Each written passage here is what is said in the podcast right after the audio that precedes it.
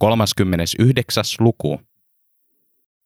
Maholan kuvallinen twiitti irvisti studion jättimäisestä ruudusta, samoin kuin A-studion toimittaja irvisti vastapäätä. Lähetykseen oli aikaa kymmenen minuuttia, mutta nauriskarin hiki ei ottanut laantuakseen. Käsillä oli taas kansallinen farssi, herra ties kuinka mones. Eikä Pentti vieläkään osannut sanoa, kuka Mahola oli. Ei, vaikka esiintyi jokaisessa Maholan kuvassa. Altaalle oli kuulemma jossain vaiheessa saapunut satojen työläisten meri. Joku niistä Maholla taatusti oli, Heikkinen oli veikannut. Nauriskari oli epäillyt Pentin narraavan ja tietävän vuotajan todellisen identiteetin, mutta ei väite kyllä kestänyt lähempää tarkastelua. Heikkinen oli syntymähölmö ja peruskainuulainen, eikä mikään ilkeä valehtelija. Nauriskari kirosi liian kuuman spotin ja irrotti hiestä märän selkänsä selkänojasta. Ympäristöministeri käveli kirkkaan keltaisilla haisaappailla maskista nyrkkiä puimatta studioon ja sai rintaansa nappimikin, kätteli nauriskarin sekä toimittajan ja istui omalle paikalleen. Ministeri oli niitä miehiä, jotka kyllä komeasti kantoivat kauniita tahrintumattomia saappaitaan. Eikä mikään ihmekään. Hän oli niin komea mies, että hukkaan meni luonnon keskellä, tiesi nauriskari. Hukkaan meni vihreissäkin. Nauriskari seurasi ministerin kauniin pehmeitä käsiä, jotka hivelsivät älypuhelimen pintaa ja välillä omia kiharoitaan. Ministeri huomasi tämän ja vaivaantui. Raskas on kauniin miehen osa. Kun lähetys alkoi, toimittaja kohensi ryhtiään ja muuttui tavallisesta elämän nielemästä konttorirotasta televisiokasvoksi. Pani sormillaan vaivihkaa otsansa huoliryppyyn ja esitteli prompterista vieraat. Nauriskari yritti kopioida toimittajan näennäisen reippauden, mutta lussuksi jäi. Suuhun tunki kuola – ja äänekäs hyvää iltaa turskahti ilmoille limavanan mukana. Ympäristöministeri sen sijaan ei kopioinut mitään eikä ketään. Hän röhnötti omalla tuolillaan kuin katsoisi lauantai-illan viihdeohjelmaa saunan jälkeen. Jalka toisen päällä leveästi ja hartiat rentoina. Siveli päivän vanhaa sänkeään, puhui pehmeästi ja vakuuttavasti, ja painotti käyvänsä itse paikan päällä talvivaarassa katsomassa, mistä homma oikein kiikasti. Hän kiitti nauriskaria kohteliasti siitä, että Solutionsilla työskenteli talvivaaran hyväksi tolkun oloinen Heikkisen Pentti, joka otti ympäristövastuun tosissaan.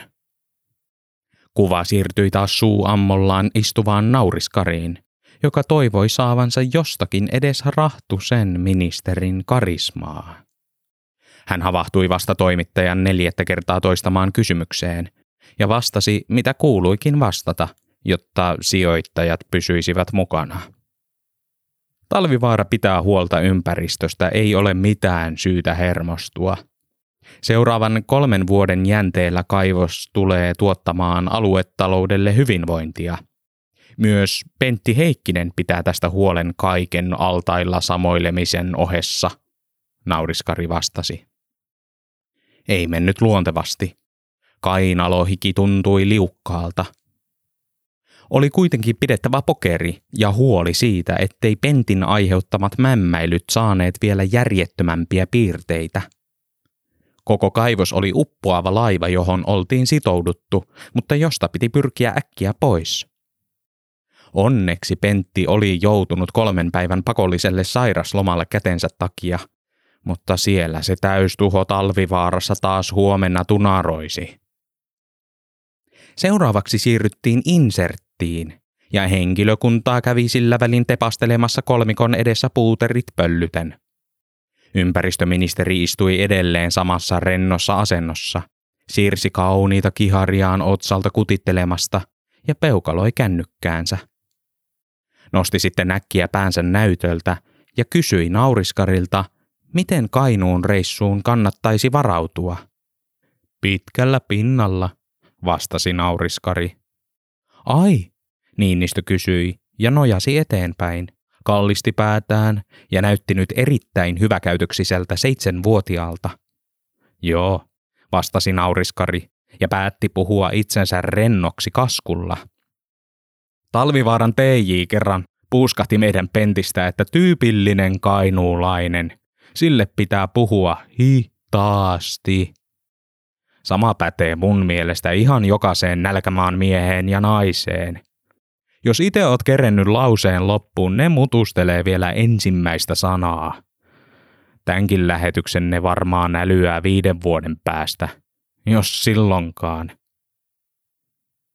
Studioohjaaja juoksi rivakasti sisään sormi suun edessä. Mikit on päällä. Katsojat kuulee.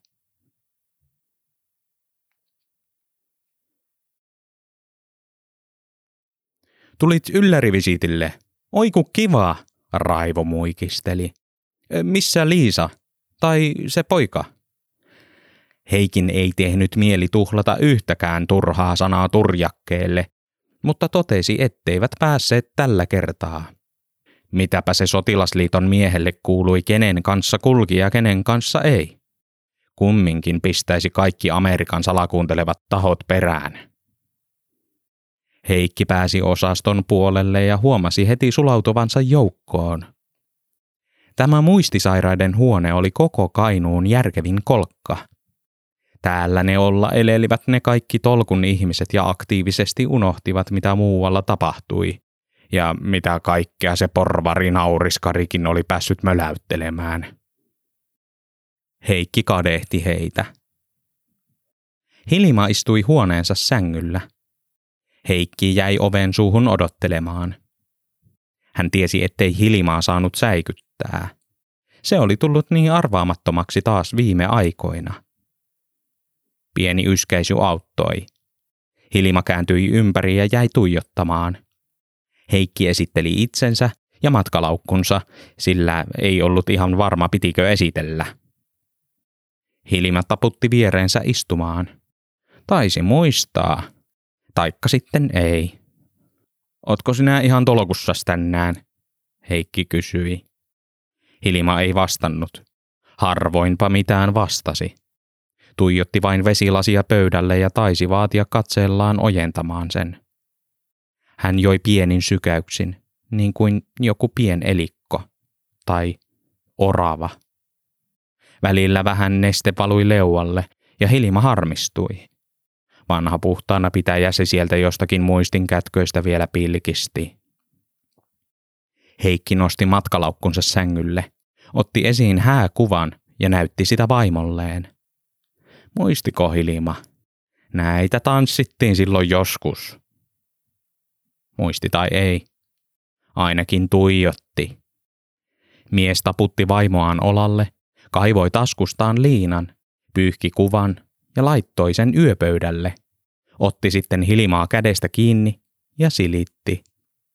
Käsi tuntui tällä kertaa lämpimämmältä kuin viimeksi. Hyvä niin. Elon merkkejä. Siinä he istuivat kolme varttia. Istumisen katkaisi ainoastaan veden pyyntö. Senkin vain pari kertaa. Näin kuului olla – eikä mitenkään kuolleessa kylässä yksin tyhjien pilsneripullojen keskellä. Heikki mietti muutoksia huoneeseen. Sänky oli ongelman ydin. Se oli liian kapoinen kahdelle. Tähän huoneeseen piti muiluttaa jotenkin toinen sänky.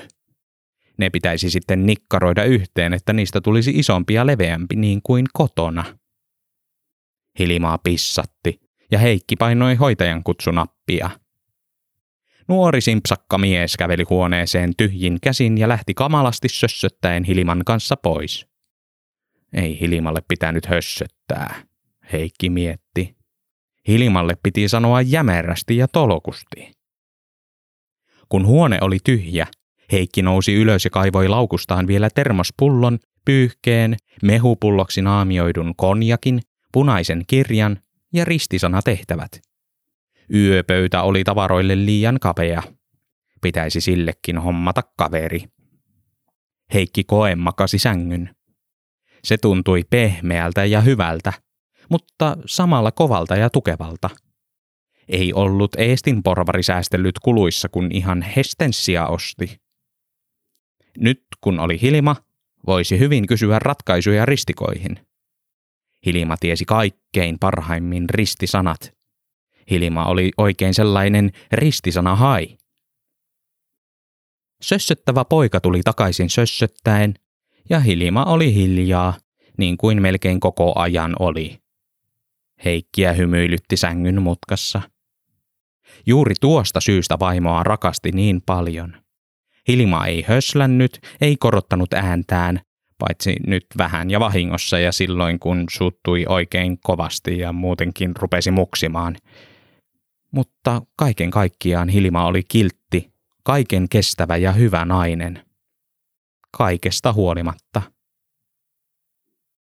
Hilma tuijotti sängylle ja pyöri lattialla hetken kehää, eikä tuntunut löytävän istumapaikkaa. Paikansi lopulta nurkan vierestä jakkaran ja asettui siihen. Välillä hän loi pitkiä kysyviä katseita miehen valtaamaan sänkyyn. Tiedätkö mikä on tämmönen? Käyttöä huoneessa ja elektroniikassa, Heikki kysyi ja naputti kynällä ristisana-vihkoa. Seitsemän kirjainta alkaa p ja toka vika on R. Ymmärsikö hän Hilma? Heikki pohti. Tuijotti vain. Kuulikohan se edes? Tässä oli nyt akuutti ongelma tämän ristisanan kanssa. p ja R tarjottiin, vaan menikö harakoille? Käyttöä huoneessa ja elektroniikassa, tiedätkö Hilma? Kun Hilmalla ei raksuttanut, Heikki siirtyi seuraavaan pähkinään. Kumosi vaivihkaa pari hömpsyllistä konjakkia. Hilma näki tämän ja taisi paheksuakin, kun rypisteli kulmiaan. Tunnin päästä tuli taas hoitaja ja kertoi, että nyt olisi nukkumaan meno aika lähellä, että vieraiden pitäisi poistua. Sitten se taas sössötti jotakin Hilmalle. Kyllä nyt oma mies sai oman vaimon kanssa olla missä tahansa, oli sitten kyse kapitalistilääkäristä tai otanmäestä.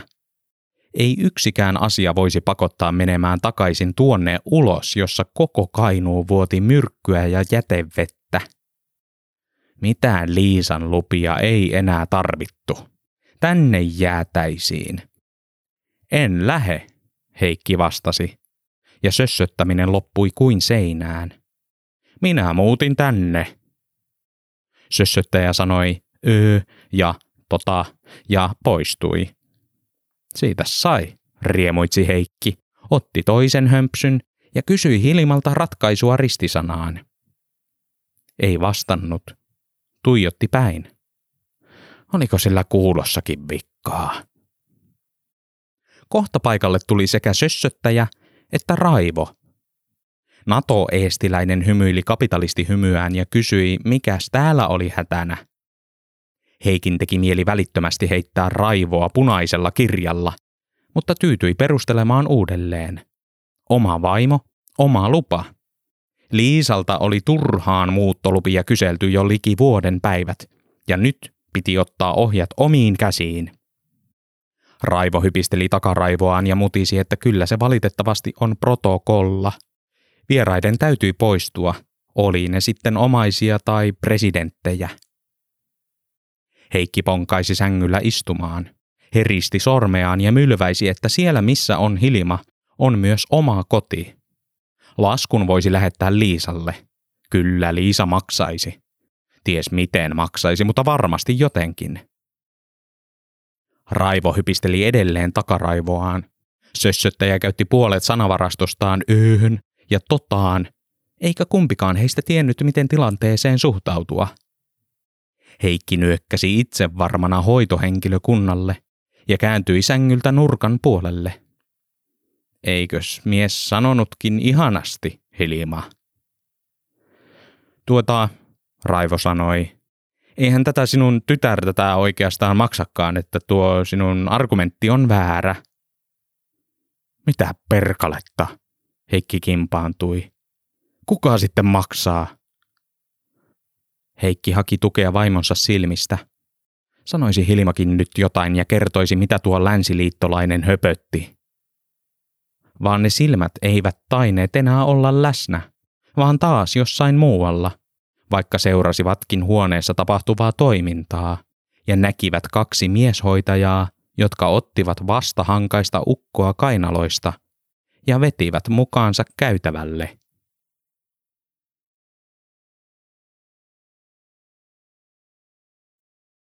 Talvivaara jännittyi ministerin tulosta. Oli esitettävä kaiken olevan hyvin, vaikkei mikään oikeasti ollutkaan. Ympäristöministeri Niinistö tiedettiin komean ulkokuoren alla pedoksi, jolla olisi mahdollisuus sormia napauttamalla järjestää kaivokselle yletöntä harmia. Jos hän huomaisi kaivoksen todellisen tolan, veisi hän asian lautakuntiin ja mietintöihin ja liimaisi oman karismaattisen kuvansa papereiden ylälaitaan. Ei niin komealle kaverille sanottu ei. Eikä pitänyt antaa yhtäkään tilaisuutta sille, että hän pääsisi edes ajattelemaan kaivoksen sulkemista. Varotoimenpiteiksi kaivosalueelle asetettiin ylimääräisiä peilejä, jottei ministeri pääsisi näkemään alueita, jotka olivat vähän sinne päin. Suurimmat heijasteet pantiin kipsisakka-altaan reunoille. Sen alta kulki edelleen 600 000 kuutiometriä virtaavaa jätevettä, jota kanniskeltiin silmistä ämpäreillä. Talvivaaran portin vartija nuokkui porttinsa pielessä vierailupäivän aamuna. Työpiste oli ainoa paikka, jossa pystyi saamaan edes rahtusta unta. Muutamien viime päivien koettelemus tunki myös työajan ulkopuolelle, mediaan, kauppaan ja jopa asunnon sisään. Ei ollut olemassa paikkaa, jossa joku ei olisi päässyt kysymään, että kuinka se nyt niin. Yöt meni valvoessa ja vatvoissa, jyvittelemässä päivien aikana koettua protestoijien sättimistä palasiksi ja unohtamaan opettelemisessa. Päivää! Avaisitteko portit? Portinvartija hätkähti ja siristeli silmiään. Siinä vastavalossa ja puolen metrin päässä seisoi punaisessa kypärässään ja keltaisissa saappaissaan ministeriauton vieressä polkupyörää pitelevä ympäristöministeri. Hän oli päässyt yllättämään saapumalla tuntia sovittua aiemmin. Portinvartija nousi ripeästi ylös ja tunsi välittömän kivistyksen vatsassaan, joka alkoi ruplatella. Ei olisi pitänyt juoda kahvia niin paljon väsymykseen. Oksennuksen maku tuntui miehen suussa. Lihakset tekivät äkkinäisiä reaktioita. Ennen kuin hän ehti reagoida, suihkusi ruskea liete portinvartijan suusta ministerin keltaisille haisaappaille. Työläinen kauhistui jäykäksi. Tämä ei ollut sopiva tervetulotoivotus paikkaan, joka nimenomaan yritti peitellä jälkiään. Hän pahoitteli, kaivoi nenäliinan taskustaan, kuurasi haisaappaat kiiltävämmiksi ja päätti paikata tilannetta vitsillä – ei tämä ole pahinta moskaa, jota teidän saappaat saa tänään kokea, herra ministeri. Vartija säikähti omaa impulsiivista vitsiään. Tuliko sanottua? Tuli. Hän peitti silmänsä ja tahtoi vajota maan alle. Nousi kuitenkin ylös ja aukaisi portin. Huitaisi kädellään auton eteenpäin, eikä kehdannut enää katsoa ympäristöministeri Niinistöä silmiin. Syvemmällä kaivosalueella pantiin välittömästi hösseliksi. Kipsisakka-altaan reunaa teipattiin ilmastointiteipillä. Osastopäälliköt ojensivat kypäränsä suoriksi. Ei ollut aikaa kenraaliharjoitukseen. Nyt oli totuuden hetki. Oli pidettävä huoli, että ministeri näkisi pelkästään ohjelmanumerot, eikä vallattomina virtaavia jätevesiä. Kun ministerin musta auto kartui kokoontumisaukealle, paikalle oli ennättänyt kiiruttaa toista sataa ihmistä ylempää johtohenkilöstöä myöten. Talvivaaran soittavat työläiset ottivat torvensa esiin ja alkoivat soittaa Finlandiaa. Ele olisi ollut kaunis alku hyvälle ja keveälle vierailulle, jolleivät torvet olisi päässeet nokeentumaan kaivoksen kuonassa. Töräytyssinfonian myötä puhaltimista lehahti ilmoille sankka musta pölypilvi. Satapäinen yleisöjoukko mutristeli huuliaan ja kallisteli kypäriään autoa kohti. Auto oli pysähtynyt, mutta sieltä ei noussut kukaan ulos. Eikö Niinistö iljennyt astua pois? Oliko tilanne jo lähtökohtaisesti menetetty? Ylempi johto patisteli työläisiä jatkamaan tervetulo-ohjelmaa kaikesta huolimatta. Vaikka ministeri pysyisi autossa, hän kyllä tummennettujenkin lasien läpi näkisi ohjelmiston, jota oli vaivalla ja vängällä harjoiteltu kokonaiset kolme tuntia. Niin tehtiin. Seurasi Talvivaaran toivo niminen opetusmonologinäytelmä, jonka pääosaan oli pestattu teatterista vastikään eläkeputkeen siirtynyt kahdeksankymppinen saituri. Näyttelijä eläytyi rooliinsa, pullisteli silmiään ja levitteli reisiään, paapatti suuri eleisesti ja kädet taskussa olevansa aivan tavallinen duunari, jonka elämänlaatu parani kovasti talvivaaran myötä. Rossoon pääsi vaikka kerran viikossa, jos niin halusi. Sivusilmällä näyttelijä seurasi yleisöään, joka harmittavasti naureskeli aivan liian vähän. Hän mietti, kuinka voisi hurmata yleisöään lisää, ja päätti poiketa rajusti häthätää kyhätystä käsikirjoituksesta ja ryhtyä vähän improvisoimaan. Yleisön palvelija ei yleisöään pettäisi, etenkin kun annettu käsikirjoitus oli kökkö ja sisälsi aivan liian vähän huumoria. Onneksi rekvisiittaa oli aina mukana.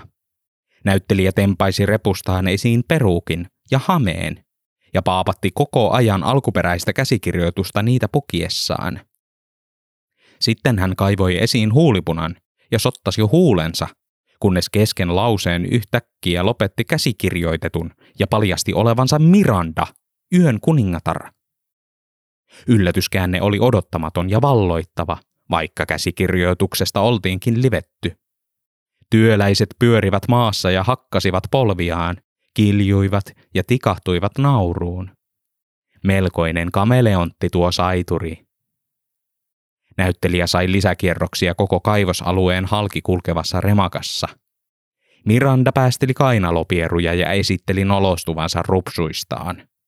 Työläiset haukkoivat henkeä ja nauroivat entistä hillittömämmin, kun Miranda nappasi repustaan pullollisen koskenkorvaa ja tempaisi sen yhdellä huikalla suuhunsa, päästi röyhtäyksen ja rupsun yhtä aikaa ja nolostui tuplaten.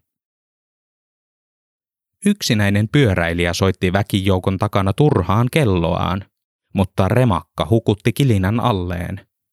Lopulta pyöräilijä rohkaistui, pyysi anteeksi ja kantoi pyöränsä ihmisten halki.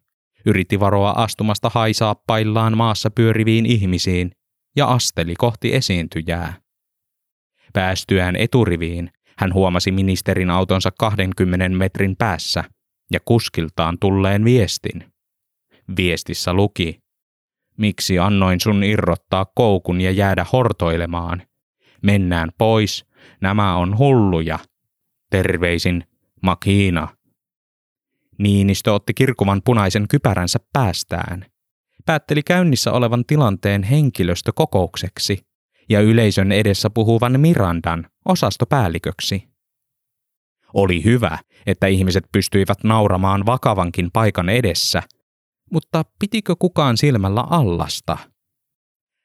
Ministeri käveli Mirandan luo, odotti kärsivällisesti rupsukonsertin loppumista ja päätti puhua nauriskarin ohjeen mukaan mahdollisimman hitaasti, ihan varmuuden vuoksi. Päivää, ministeri sanoi. Näyttelijä pysähtyi ja riemastui. Itse ympäristöministeri oli tullut estradille ja tahtoi tulla nyt osaksi improvisaationäytelmää. Sehän sopi. Kaksin aina kaunihimpi kainalorupsu. Monologit toimivat aina, mutta parhaat naurut saatiin aina kahden näyttelijän voimin. Ministeri katsoi nappisilmillään päin ja esitteli itsensä hitaasti, ojensi varovaisesti kättään ja kallisteli päätään. Tästä näyttelijä päätteli, että ympäristöministeri määritteli oman roolihahmonsa vajaaksi. Nyt piti improvisaation sääntöjen mukaan tarttua tuohon impulssiin ja määritellä paikka, jossa oltiin, tiesi näyttelijä. Päivää, näyttelijä vastasi ja väänsi naamaansa. Ajatteli olevansa itsekin vajaa. Tervetuloa hoitolaan. Näyttelijä hykerteli omaa improvisointikykyään. Tilanne oli nyt määritelty. Tässä oltiin hullujen huoneella. Itse oli vanhempi asukki ja herra ministeri uusi tulokas. Nyt olisi kaiken taiteen sääntöjen mukaan ministerin vuoro viedä tilannetta eteenpäin. Ja niin hän veikin. Näyttäisittekö minulle altaan? Ministeri kysyi ja piti huolen, että jokainen tavu meni perille. Hän pohti, että kainuulaisille tosiaan piti puhua hitaasti, vaikkei tätä ollut tahtonutkaan uskoa. Osastopäällikön kaivosta hoitolaksi väittäminen vähän hätkähdytti, mutta se oli varmasti vain paikallinen sana Talvivaaralle, joka kiistatta kyllä oli foneettisesti täkäläisille ilmeisen hankala lausua. Näyttelijä muljautti vaivihkaa silmiään. Amatööri tuo Niinistö. Tässä oltiin jo ehditty ehdottaa hullujen huonetta, mutta ministeri ilmeisesti tahtoi leikkiä spa-hoitolaa. Kyllä vanhimman ja kokeneimman ammattinäyttelijän pitäisi aina määrätä improvisaation suunta, eikä kenenkään ministerin. Miranda otti ympäristöministeriä kädestä kiinni ja tallusteli tämän kanssa naamaa väännellen ympyrää, kunnes puolen minuutin päästä pysähtyi ja kertoi, että nyt päästiin hoitolan altaalle. Sivusilmällä näyttelijä pisti merkille yleisönsä nousseen ylös ja seuraavan näytelmää häkeltyneenä. He eivät nauraneet enää, vaikka kuinka tässä vajaata esitti. Ote katsojiin oli lipeämässä. Se täytyi korjata. Meidän altaalla on hyvä pulikoita, näyttelijä sanoi ja esitti pulikoimista kyykistelemällä. Joka toisella kyykyllä hän rupsutteli ja huomasi yleisön alkavan taas hykerrellä. Hyvä. Puli, puli. Ministeri arveli osastopäällikön demonstroivan kipsisakka-altaan vaarattomuutta. Kyllä noin vilpitöntä kainuulaista oli syytä uskoa, hän mietti. Ehkä oli parempi tässä tapauksessa olla ja jättää itse altaan katsominen sikseen, jottei tuo yksinkertainen ihminen pahastuisi ja loukkaantuisi. Hallituksen kanssa joutui olemaan tekemisissä päivittäin, joten kokemuksesta kyllä tiesi minkälainen ärrin murrin keksien mussuttelu seurasi, jos yksinkertaisten ihmisten toimia epäili. Hän kiitti Mirandaa ja kaivosta hyvästä raportista, pani pyöräilykypäränsä takaisin päähänsä, sujatti Makiinalle viestin ja alkoi taluttaa pyöräänsä väkijoukon läpi takaisin porteille. Kaivoksen väki seurasi ympäristöministeriä ensin katseellaan, sitten saappaillaan. Vain neljä kiinnostuneinta jäi seuraamaan näyttelijän epätoivoista yritystä pitää yleisöään hyppysissä. Saituri raivostui yleisökadosta, pomppi ja noitui, huusi ja uhkaili tämän olevan sitten viimeinen kerta, kun suostui tällaiseen amatööritouhuun. Korkeakulttuuria ei Kainuussa koskaan ole ymmärretty, eikä nähtävästi ymmärretty nytkään. Sanojensa takeeksi hän rupsutteli valtavat rupsut, nosteli hamettaan ja joi toisen pullon koskenkorvaa, hoiperteli ja näytteli sammunutta niin kauan, kunnes joku ohikäveli ja astui vahingossa käden päälle. Ympäristöministeri Niinistö vilkutti työmiehille ja työnaisille hyvästiksi suuremman tien reunassa, laittoi koukun pyöräänsä ja toisen koukun auton perään, hyppäsi satulaan ja pyysi makiinaa ajamaan. Näkemisiin taas toisella kerralla. Ilo oli käydä.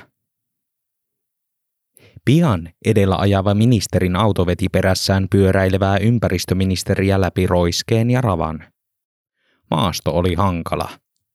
Niinistö pysyi miten kuten tasapainossa ja toivoi, ettei Makiina kaasuttaisi alle kahta kymppiä. Kohta sora ja rapa vaihtuivat mutavelliksi.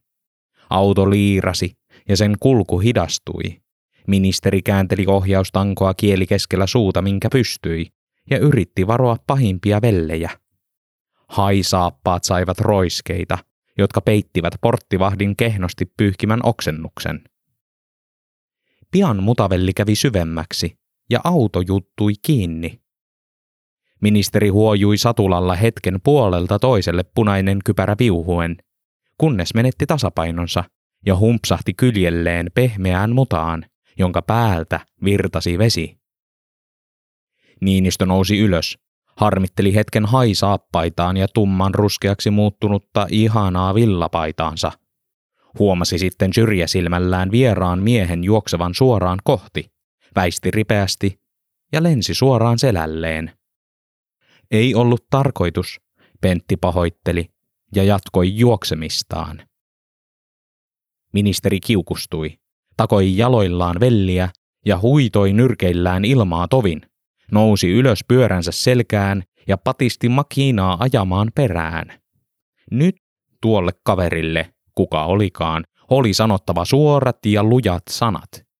Eihän se käy, että ympäristöministeri joutui suotta luonnon sottaamaksi.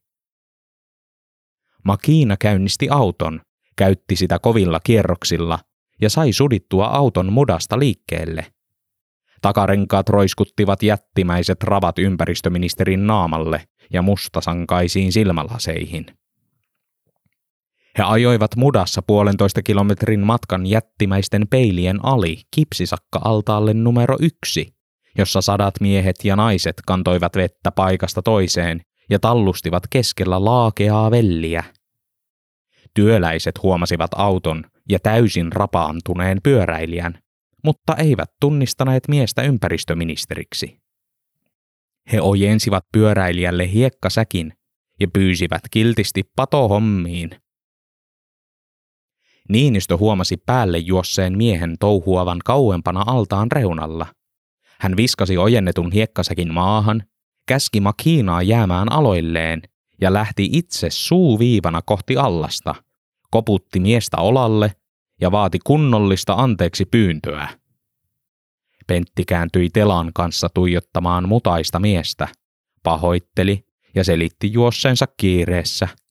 Pelkkä vahinko se oli vain. Anteeksi. Niinistö leppyi ja nyökkäsi. Anteeksi pyyntö oli reilu. Mitäs te teette? Hän kysyi uteliaisuuttaan. Kunhan sudimme, Pentti totesi ja kääntyi takaisin maalaamaan altaan reunalta Pentti Heikkinen Solutionsia pois. Missään nimessä ei tätä ilmaista mainostilaa enää kaivattu. Äkkiä se Solutions sieltä pois ja Arjo Maholan identiteetti esiin koko konkkaronkan voimin ennen kuin koko firma ajettaisiin nurin kaivoksen mukana, oli nauriskari määrännyt ja hätistänyt luovan luokan maali avuksi.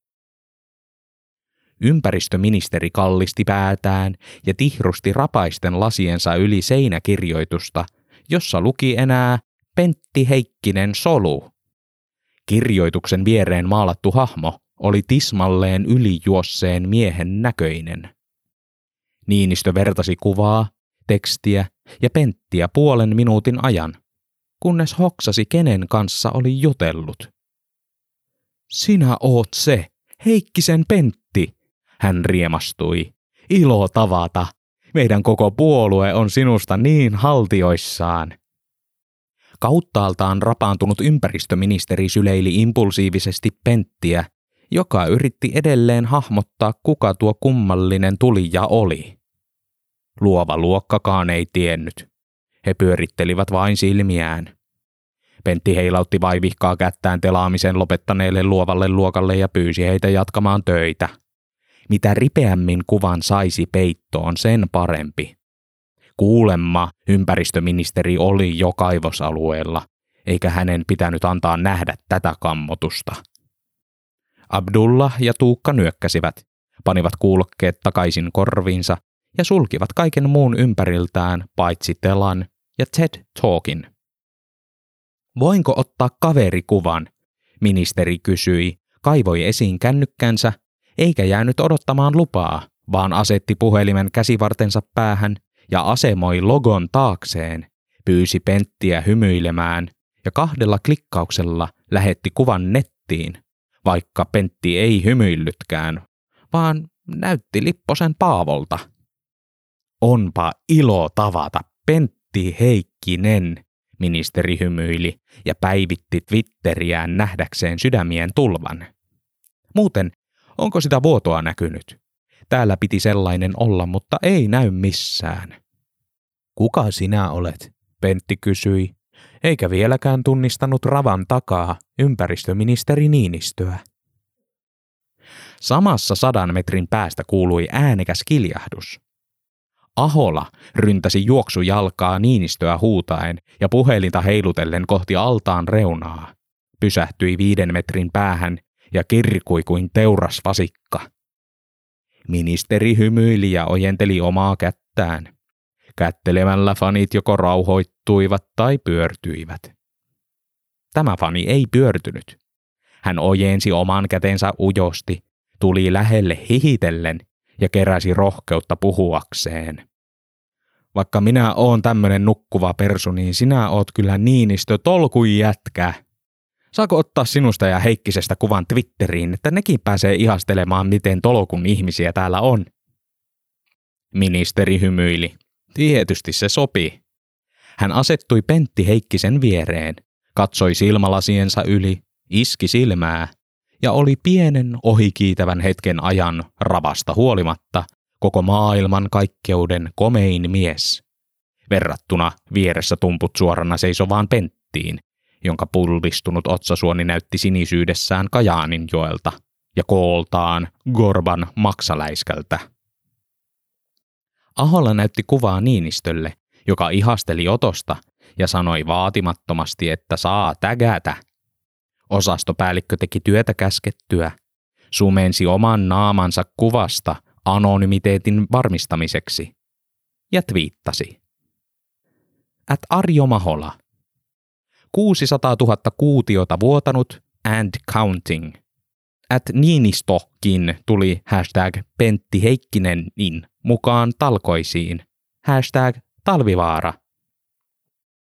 Ministeri päivitti omaa Twitteriään kuumeisesti ja lopulta sai ilmoituksen uudesta kuvasta, johon hänet oli merkattu. Täppäsi innoissaan ilmoituksen auki ja ihasteli hetken onnistunutta otosta. Kun hän huomasi kuvan lirkuttaneen twiittaajan nimen, oli pyörtyä siihen paikkaan. Ei oo todellista, ministeri huudahti. Sinäkö oot Arjo Mahola? Ahola punastui ja heilautti kättään. Juu, kyllä vain. Vaan eihän herra ympäristöministeri sitä kaikille paljastaisi. Tässä oltiin suljetussa piirissä, ja asiasta tiesivät vain hän ja tämä Heikkisen Pentti tässä. Pentti tiputti telansa siihen paikkaan ja järkyttyi. Oliko Marjo Ahola Arjo Mahola? Valehtelivatko korvat? Miksi Ahola väitti, että tästä asiasta mukaan jotenkin tuli tiedettyä? Ei tästä ollut aavistustakaan. Ministeri ihasteli kuvaa edelleen ja luki tarkemmin twiitin, rypisti otsaansa ja huolestui. Hän kysyi, mitä tarkoitti 600 000 kuutiota vuotanut and counting. Osastopäällikkö Miranda oli väittänyt allasta vaarattomaksi ja pieneksi, jossa oli hyvä pulikoida, mutta ei maininnut sanallakaan yli puolesta miljoonasta kuutiosta. Mistä falskasi? Sinä seisot keskellä sitä, Ahola vastasi. Niinistö nosti haisaappaitaan ja ymmärsi nyt, miksi puoli talvivaaraa kanniskeli ämpäreitä. Sitten ympäristöministeri vakavoitui, kuten vakavoitui ympäriltä koko maailma. Hän kätteli, kuten oli tapana kätellä, asteli takaisin pyöränsä päälle ja viittasi kuskia ajamaan. Taakse ei pitänyt katsoa, sillä työläiset olisivat taatusti osanneet lukea ajatukset, jotka eivät heitä olisi ollenkaan miellyttäneet.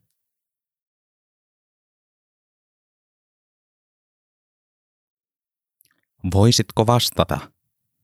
Möhläsinkö viimeisen kerran? Terveisin Pentti Heikkinen. Pentti tarkasti puhelintaan pöydän alla johtoryhmältä salassa muutaman minuutin välein. mutta Pekka ei vastannut. Ei ollut vastannut moneen päivään. Ei edes soittoihin. Oliko maa niellyt pojan? Oliko todennut, että huono ihminen se Pentti sittenkin oli? Nauriskari sekä koko Talvivaaran johtoryhmä tuijottivat vakavina pöydän päässä istuvaan syytettyyn. Koko ajan ei puhelinta voinut vilkuilla. Kaikki oli pantu Pentin syyksi.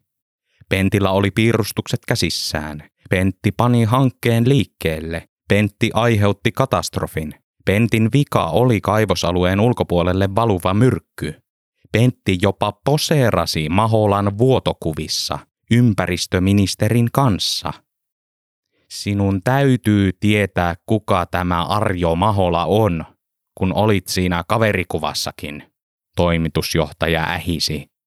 Se ympäristöministeri ei suostu sanomaan sanaakaan. Hippi. Kurmotuksen maksimoimiseksi johtokunta oli asettanut kaksi vaihtoehtoa. Yksi. Jollei Pentti suostuisi paljastamaan Maholaa, hänet potkaistaisiin kaaressa ulos sadan korvausvaateen kanssa. Solutions pantaisiin kiinni ja velkavankeus rasittaisi koko loppuelämää. Tämän myötä Hilma nykäistäisiin rahan puutteessa pois hoitolasta ja rappeutuneelle julkiselle puolelle hortoilemaan. Eikä Liisa saisi tietenkään töitä. Kaksi. Pentti suostuisi paljastamaan Maholan identiteetin, ongelmat katoaisivat ja valtava PR-koneisto pantaisiin liikkeelle Pentin allasmaineen tasapainottamiseksi. Ehkä joku hyvän miehen bonus vielä päälle. Pentti ei halunnut paljastaa Marjo Aholaa. Ahola oli reiluin tyyppi koko kaivoksessa ja Talvivaaran moraalinen selkäranka, jollaista koko laitos tarvitsi ja joka nosti salanimellä paljon oikeanlaisia ongelmia esille. Paljon mieluummin sitä itse menisi manan majoille, Pentti mietti. Etenkin, jos tämän allassotkun jälkeen ei mikään voisi enää tuoda Liisaa takaisin elämään. Toisaalta, jos Pekka vain vastaisi viestiin, ja vastaisi mitä tahansa, kaikesta mämmäilystä huolimatta olisi vielä toivoa. Silloin pitäisi kyllä paljastaa Ahola, mutta siinä vaiheessa paljastus olisi enää vain pieni menetys. Johtoryhmän murhaava painostus ajoi jopa heidän omat verensokerinsa alas. Nauriskari pureksi kynsiään nurkassa ja oli hiljaa. Nyt oli aika tehdä ratkaisu. Pentti päätti katsoa vielä kerran puhelintaan, vaikkei se ollut edes tärissyt. Ja siitä jo tiesi, mikä ratkaisu olisi. Hän avasi viestit. Tyhjää täynnä. Sitten puhelin värähti täysin varoittamatta. Pentti säikähti värinää niin, että tiputti puhelimen lattialle. Kolina täytti kokoushuoneen, ja nyt kaikki huomasivat, että syytetty oli kaikessa tulituksessa räpeltänyt kännykkäänsä. Koko johtoryhmä ratkesi murinaan. Nauriskari hautasi pään kämmeniinsä ja toivoi niskalaukausta itselleen. Pentti noukki puhelimensa, pahoitteli ja tarkisti nopeasti viestit. Sydän tikutti kahtasataa. Kyllä, Pekalta se oli. Viestissä luki. Et sinä ole syyllinen. Minä olen. Anna anteeksi, kun en ole vastannut. Minun pitää miettiä juttuja. Otan sinuun taas yhteyttä joskus. En tiedä milloin. Pentti teki pikaisen viestianalyysin ja jätti huomioimatta sekä kokoushuoneen kiukun että pojan itsesyytökset ja sen, ettei tämä osannut sanoa tarkempaa ajankohtaa mistään. Mistä liemmoinen johtui? Ottiko liian raskaasti koko maailman painon? Murehtiko äitiään? Ei hätää. Viestin ensimmäinen lause oli kuitenkin tulkittavissa kirkkaaksi ja selväksi signaaliksi jatkaa – et sinä ole syyllinen. Toisin sanoen, toivoa olisi edelleen. Tätä jatkettaisiin hyvään loppuun saakka. Pentti keskeytti johtoryhmän äkäisyyden viittaamalla ja odotti kaikkien rauhoittuvan kuuntelemaan. Haluatteko tietää, kuka on vuotaja? Pentti kysyi. Nauriskari nosti päänsä kämmenistään. Johtoryhmä käänteli päitään keskenään ja haki vastauksia toisiltaan. Yksi heistä käänsi päänsä jopa täysin ympäri, sillä oli ollut kolmatta vuotta riivattuna, mutta tätä pidettiin vain Eskon ominaispiirteenä, eikä seinillä kävelemisessäkään ollut hänen kohdallaan enää mitään erikoista.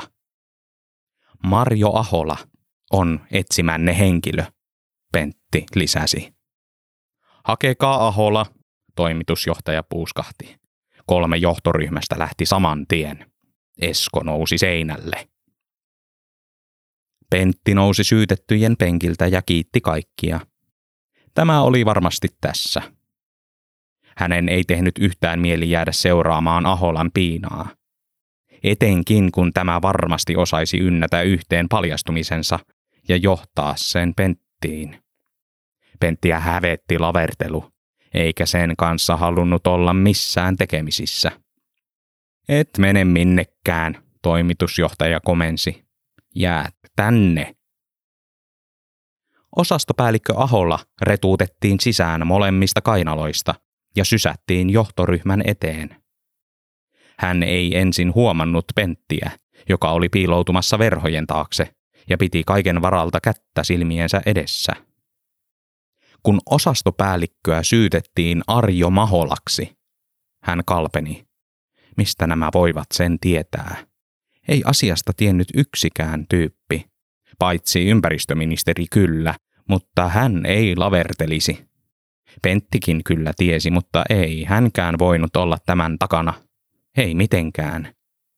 Niin monta kuukautta oli Pentti jättänyt paljastamatta identiteettiä.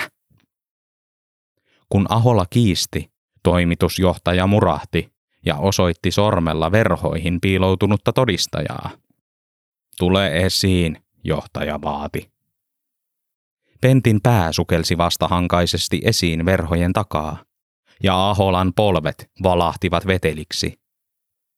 Hän oli luottanut Heikkiseen täysin, mutta nyt luottamukselta lähti saman tien pohja. Ei maailmassa ollut niin ihmisille ja koko talvivaaralle reilua ihmistä kuin Pentti oli. Miksi nyt? Miksi juuri hän? Ahola ei saanut vastausta, mutta sai sen sijaan irtisanomisilmoituksen sekä käskyn poistua kaivosalueelta välittömästi. Osastopäällikkö laahusti takaisin huoneeseensa, pakkasi omat tavaransa ja nappasi taskustaan lakun suuhun.